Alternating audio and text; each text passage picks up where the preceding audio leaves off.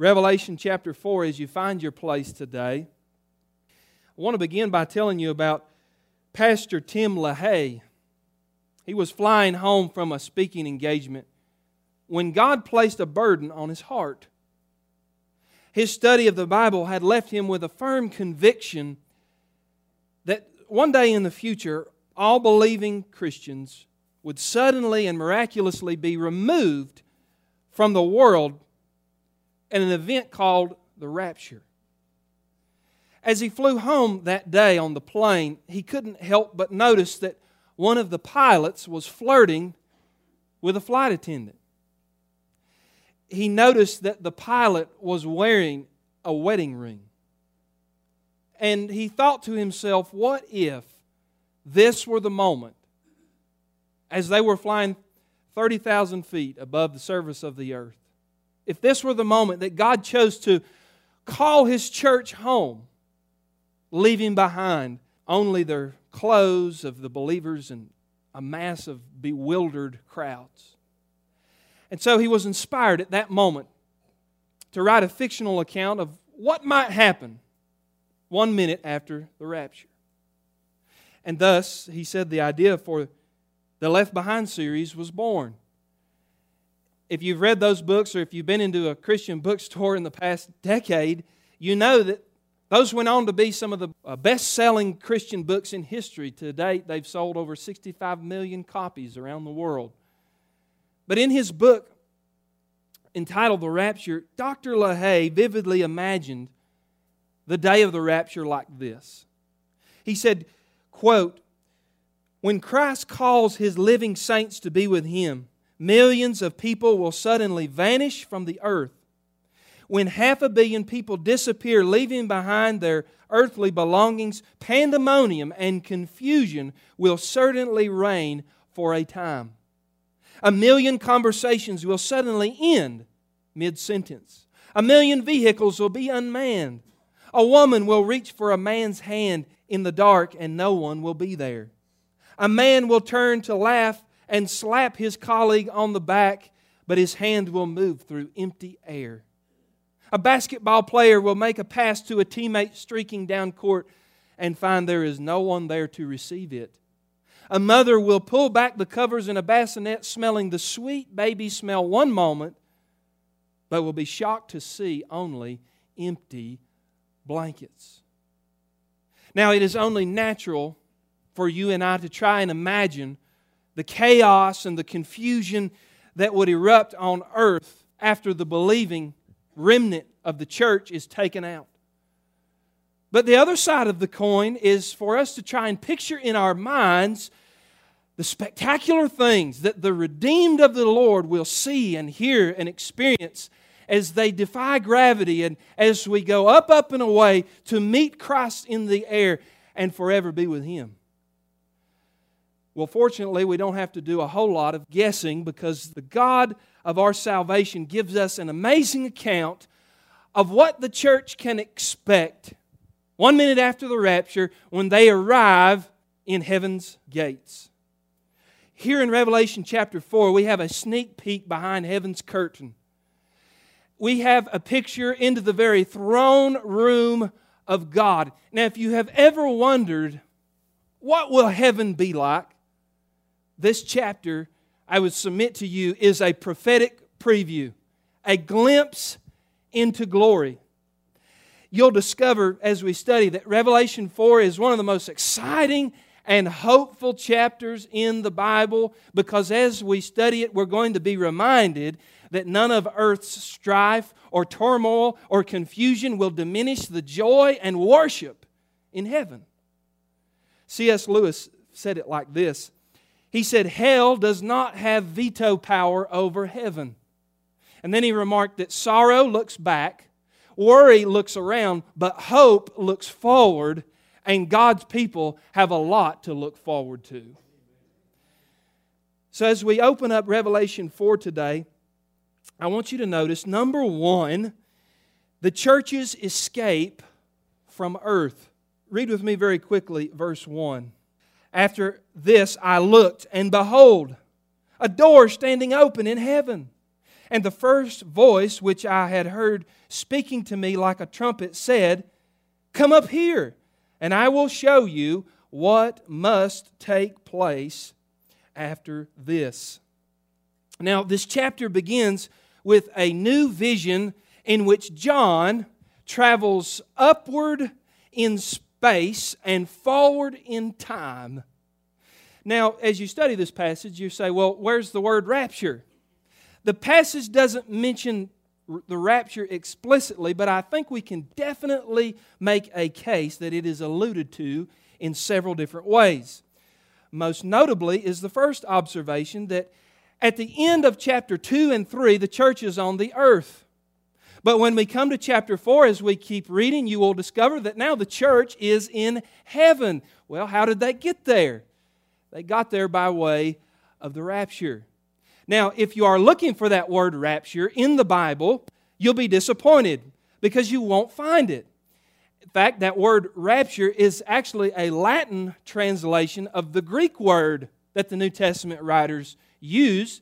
In the Greek, the actual word is harpazo, and it means to be forcibly snatched up, to be caught away, to be taken up by force. As we open this chapter, verse 1, notice that John says, And I looked, and behold, a door standing open in heaven. Now, in this text, the open door is the call for the church to come and be welcomed into God's presence. Now, if you study the book of Revelation, you'll notice that twice in this book uh, there is an open door. The first occasion is here.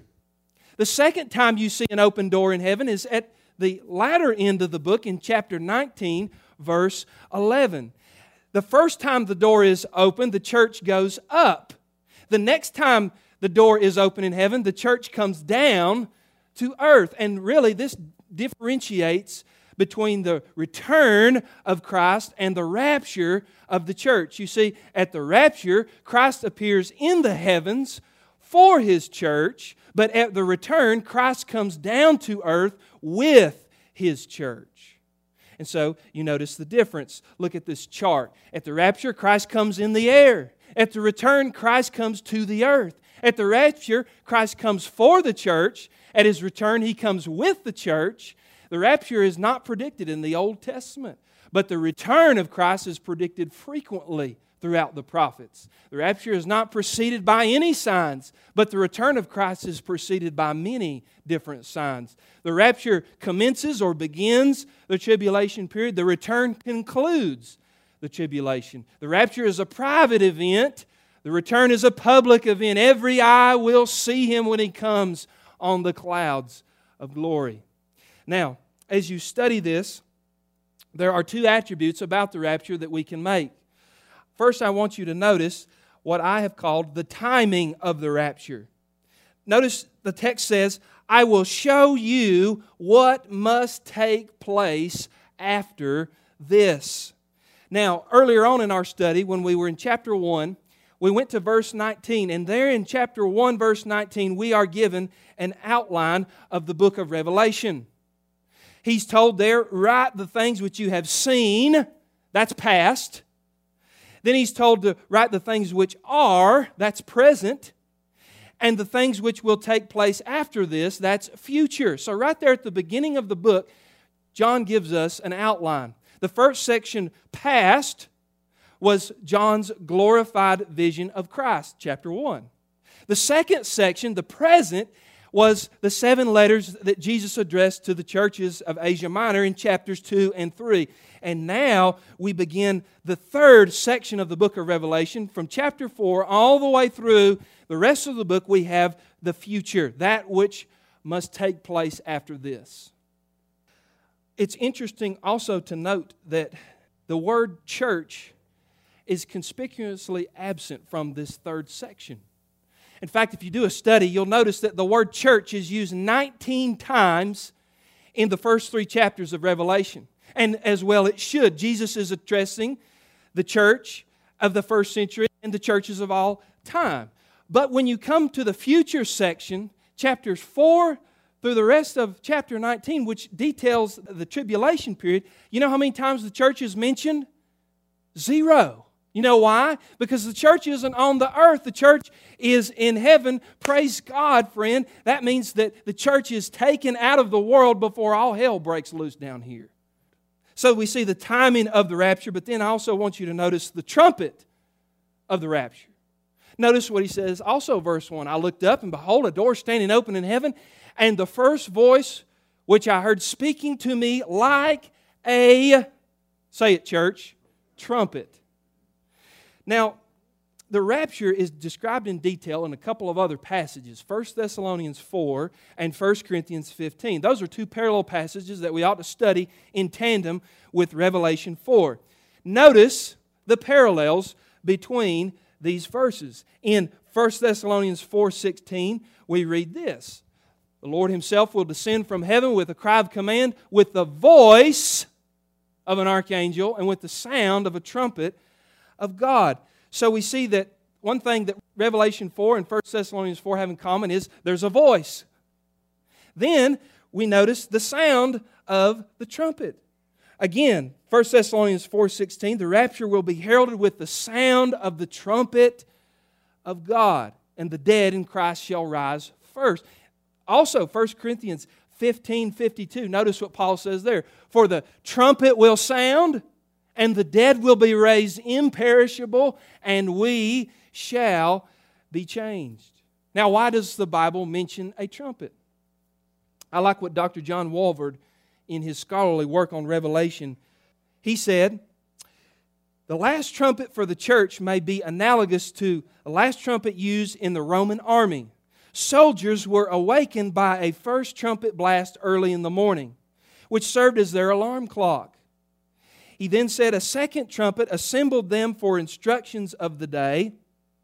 At last, the trumpet call that they heard marched them off to their assignments. Similarly, he said, receiving salvation is like hearing a trumpet call. We are awake from spiritual slumber. Then God's call to service is like hearing a second trumpet. And the last trumpet, believers will go to heaven to begin their assignments in eternity. Reminds me of a story that I read one time happened during the Civil War. There was a Civil War chaplain that was serving with the Confederacy and they were camping out in an open field. It was a very bitterly cold night. The weather changed, and they didn't have time to set up a camp. So the soldiers had to just lay out on the ground and sleep under the stars. Well, that night, as the weather changed, the snow began to fall. And so imagine this Confederate army out in an open field and the snow falling. Well, the next day, the Confederate chaplain woke up and he looked out on the battlefield there, the camp, and he saw all these snow covered soldiers, and he remarked that they looked like the mounds of fresh graves. He said, But then the bugler woke up and sounded reveille, and the men immediately rose up from their mounds. And he said it dramatically reminded the chaplain of the last trumpet of the resurrection that same trumpet that Paul talks about and that John talks about here. And friend, at the last trumpet blast, the church age will be past. Very soon, the believing will be leaving. And then we will defy gravity, we'll meet Jesus in the air, and somewhere in between your feet leaving the earth and you entering heaven, you'll receive a resurrection body. Like I said last week, that's enough to make a Methodist shout. I think about the return of Christ. You think about all the problems that we have in our world, all the problems that you have in your life. I think the return of Jesus is going to solve about every single problem that I've got in my life. When the trumpet sounds, when the cry is given, come up hither, can you think of one thing that'll be left in your life to worry about? You can leave your house, you can leave your car, you can leave all the cares and the worries of the earth behind because, friend, we're going to be with Jesus forevermore. So we see number one, yeah, give God praise today. We see number one, the church's escape from earth. Now, the passage is going to pick up very quickly. As we get into verse 2, we see the church's exaltation in heaven. Awesome doesn't even begin to describe this scene as we read it and as we imagine what it is going to be like there in the presence in the throne room of God. I challenge you to read this passage and not get goosebumps. Notice, first thing that John sees is the sovereign on the throne. Verse 2 At once I was in the Spirit, and behold, a throne stood in heaven with one seated on the throne, and he who sat there had the appearance of jasper and carnelian, and around the throne was a rainbow that had the appearance of an emerald. John gives a description there of God the Father sitting on the throne in heaven. As he does that, he outlines three different divine attributes. Notice the fact that God is seated on the throne is a picture of his sovereignty. How many of you believe that God is in control today? Let, listen to me, church. Uh, there are no emergency council meetings in the triune God. He has all things under control. There are no maverick molecules in His universe because the Lord is sovereign, reigning and ruling, yes, even in the difficult times of your life. Then we see that the precious stones are described there jasper and carnelian. You know what that speaks of? The glory of God the sum of all of God's attributes His love, His mercy, His grace, His justice, His compassion, His immutability, His eternality. All of those combined together are like a multifaceted gem. And just as you take a gem and you turn it in the light and you see the sparkle and you see the colors that are reflected, God's character is multifaceted and it's glorious and it's beautiful. And then we see that that rainbow encircles the throne. Do you know what that speaks of? The faithfulness of God. The rainbow is a reminder, going all the way back to Genesis 8 and 9, of Noah's flood. That God is not just a great promise maker, but God is a great promise keeper. Has He kept you this week? Has He been faithful to you? Have you gone hungry? Have you done without? Friend, I haven't because God is faithful. Every promise He ever made will be kept, every prophecy uttered will be fulfilled, every judgment that He has spoken will be carried out because He is a faithful God. The sovereign on the throne. But then notice the saints around the throne. Are you having a good time yet? Wait till you read verse 4. And around the throne were 24 thrones, and seated on the thrones were 24 elders, clothed in white garments with golden crowns on their heads. Now, the identity of these 24 elders has been a point of theological debate for years. There are some who argue that these 24 elders represent Israel. But I think it is clear from the book of Revelation, the evidence given here, that these elders seated around the throne represent the church. One major clue is their apparel. Notice they are wearing white garments. And if you go back into one of the letters, the letter to the church at Sardis, Jesus promised those faithful believers at Sardis that if they endured, that they would be clothed in white. The robes, by the way, are symbolic of Christ's righteousness. That we take off those filthy rags of sin and Christ clothes us in His righteousness, His purity, His holiness, so that when we stand before God, we stand clothed in what Jesus did for us on the cross. Then we see that these elders are wearing crowns. Did you notice that? Now, the Greek in, in the text for crown is actually the word Stephanos. It's known as the victor's crown. Now, in John's day, these crowns were awarded to athletes who won competitions, a wrestling match, or a sprint, or the shot put or discus throw.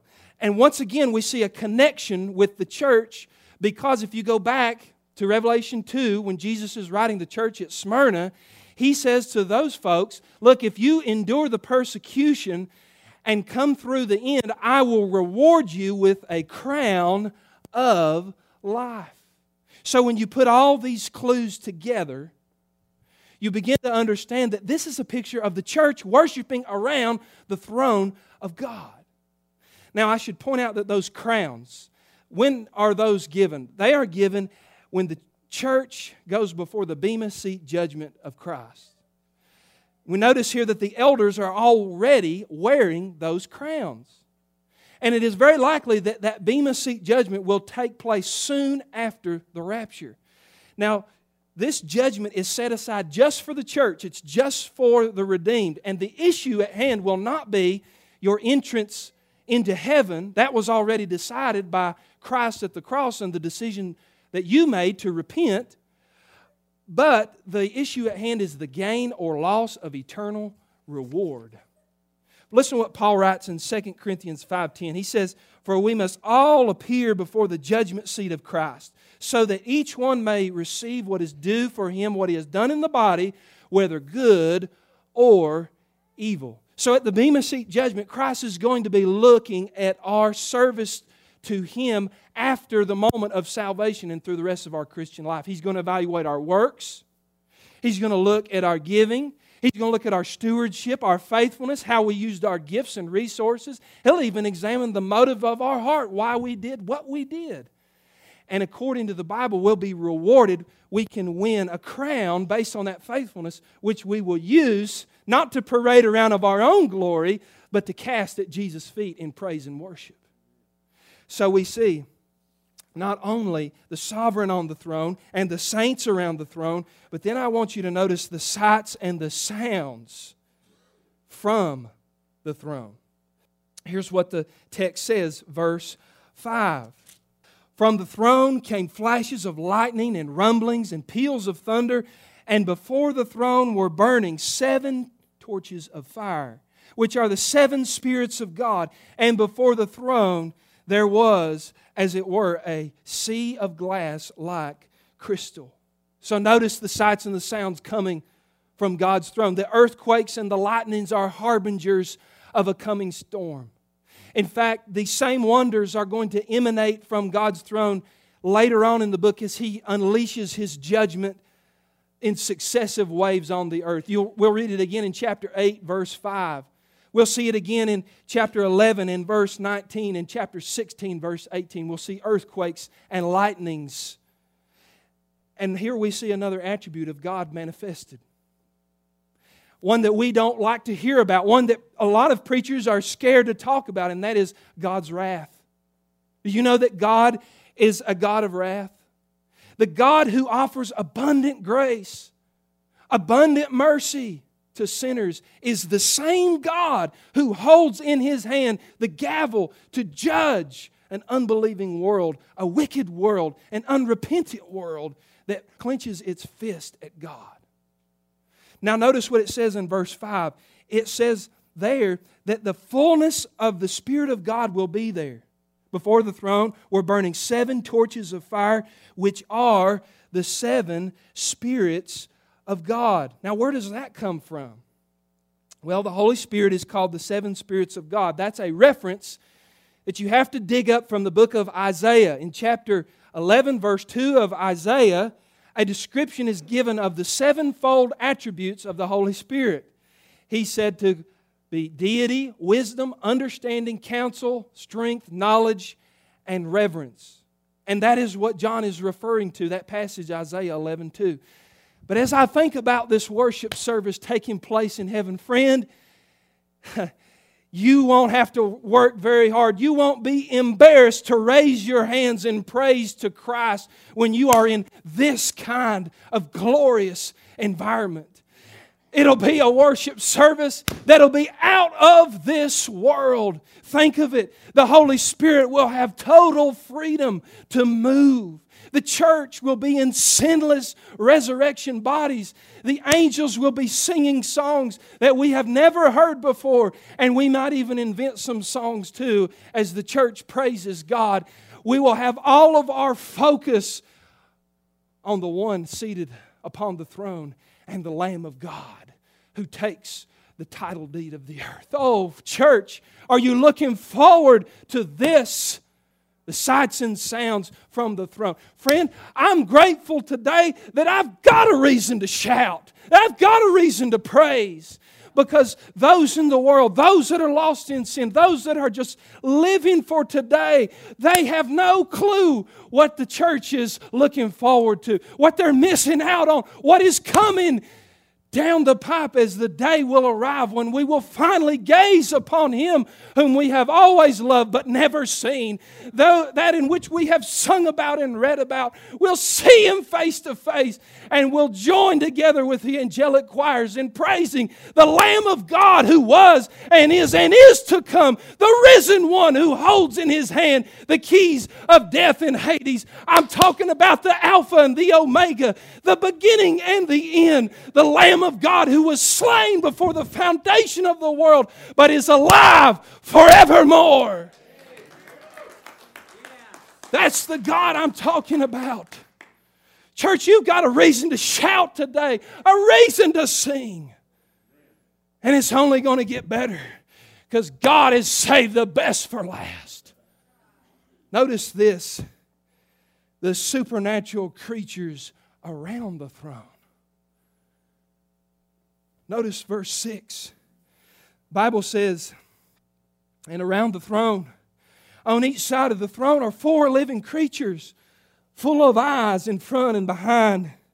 The first living creature like a lion, the second living creature like an ox, the third living creature like the face of a man, and the fourth living creature like an eagle in flight. And the four living creatures, each of them with six wings, are full of eyes all around and within, and day and night they never cease to say, Holy, holy, holy is the Lord God Almighty, who was and is and is to come. Who are these four living creatures? Well, they are reminiscent of the cherubim and the seraphim that Isaiah encountered and that Ezekiel encountered. Like those creatures in Isaiah 6, we see that these four living creatures have six wings. Like the angelic creatures that Ezekiel sees in first chapter of his book, these also have four different heads. And as we will see, these heavenly creatures are actually a special class of creature that God is going to dispatch later in Revelation 6 to carry out his judgment on the earth. Now, when God begins to release his wrath, these four living creatures are going to be the agents of that judgment.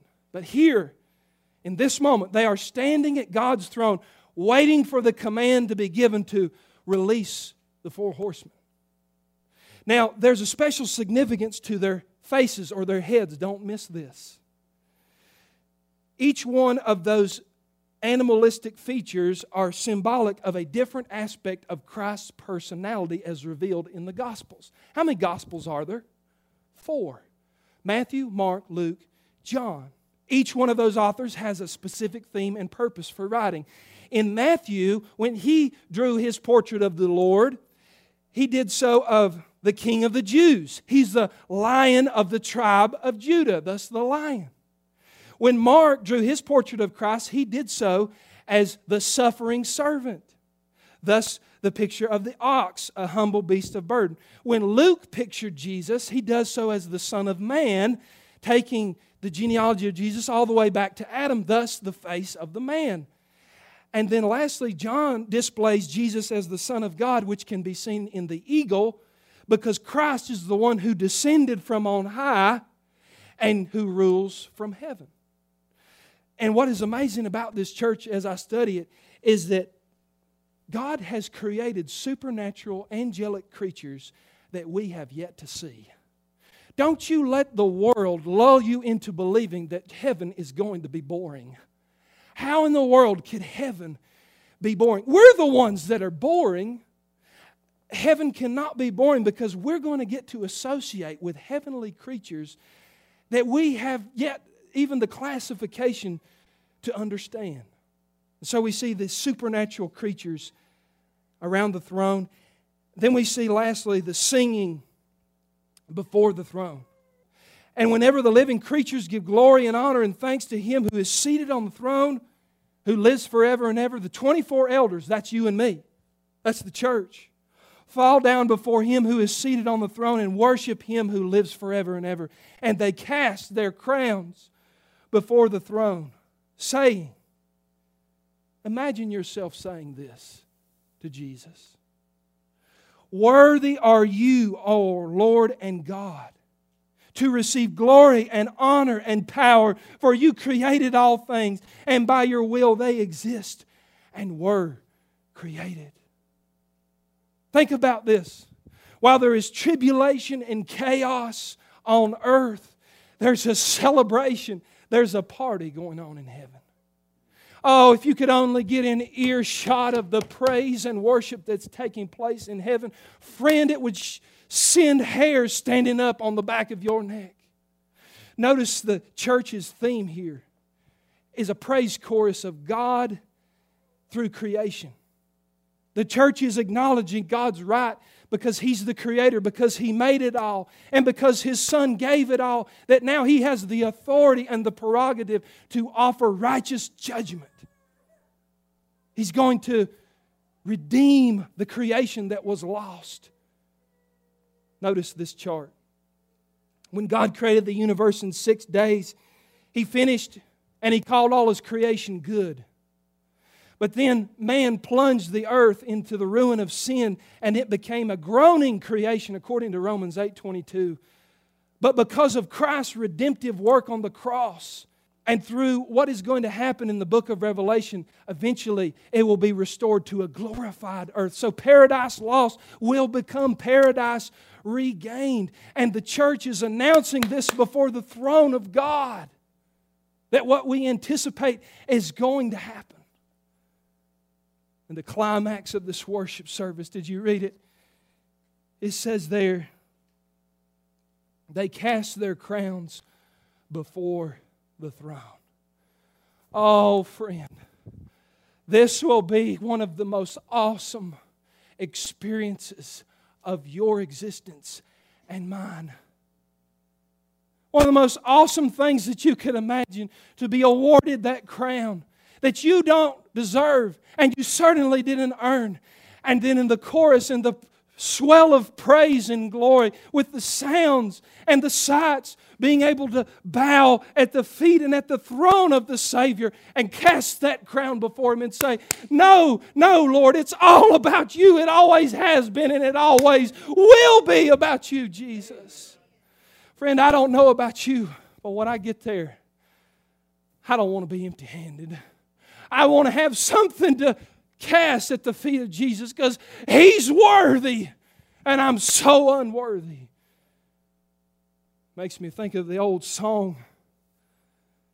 Now I'm a child with a heavenly home. My Holy Father has made me His own. And I'm washed in the blood, and I'm clothed in His love. And someday I'll sing with the angels above. Yes, oh, yes, I'm a child of the King. His royal blood now flows in my veins. I, who was wretched and poor, can now sing. Yes, oh, yes, I'm a child of the King. Friend, do you understand what God has reserved for those who love Him? Oh, man, we have so much to look forward to. When I think about this passage, my heart says, Oh God, help me to live in such a way that I bring honor and glory to your name so that I have something to cast at your feet as an expression of worship and adoration. Let me finish with this as I thought about casting that crown. In John's day, athletes won crowns. Those who won a race won a crown. Today, they get medals. But in Revelation 3:11, we read this. Jesus tells the church at Philadelphia, he says, "Hold fast to what you have, so that no one may seize your crown. Listen to this. Going into the 2012 London Olympics, one of the favored sprinters of the U.S. team was this athlete, Tyson Gay. His 100 meter personal best of 9.69 seconds is still the American record. Makes him tied for the second fastest man ever. He got injured in 2008. He went home without a medal. So he was looking for redemption in 2012. That year, Tyson Gay anchored the U.S. men's 4x100 relay team. And after a nail biting finish that came right down to the wire, the U.S. took home a silver medal in that event. But soon after that, the news broke. Tyson's victory and America's victory was eclipsed by defeat. You see, he failed testing for drugs. He tested positive for steroid use. And it was discovered that he had cheated. He broke the Olympic rules. And as a result, they stripped him of his medal, he and his other teammates, and he was banned from ever competing in the Olympics again. And I finish with that story to say this, friend listen, it matters how you and I run the race. It matters. Because one day the rewards are going to be given out. And Christ will look at how we ran our race. And there's a crown to gain and a crown to lose. How tragic it would be, friends, for us to be stripped of those rewards that Christ would want to give to us. So, friend, run the race well. Run the race with courage, with hope, with perseverance, knowing that when you cross the finish line, that's what's waiting for the church. So we ought to live as if Jesus died yesterday, was raised this morning, and coming back tomorrow.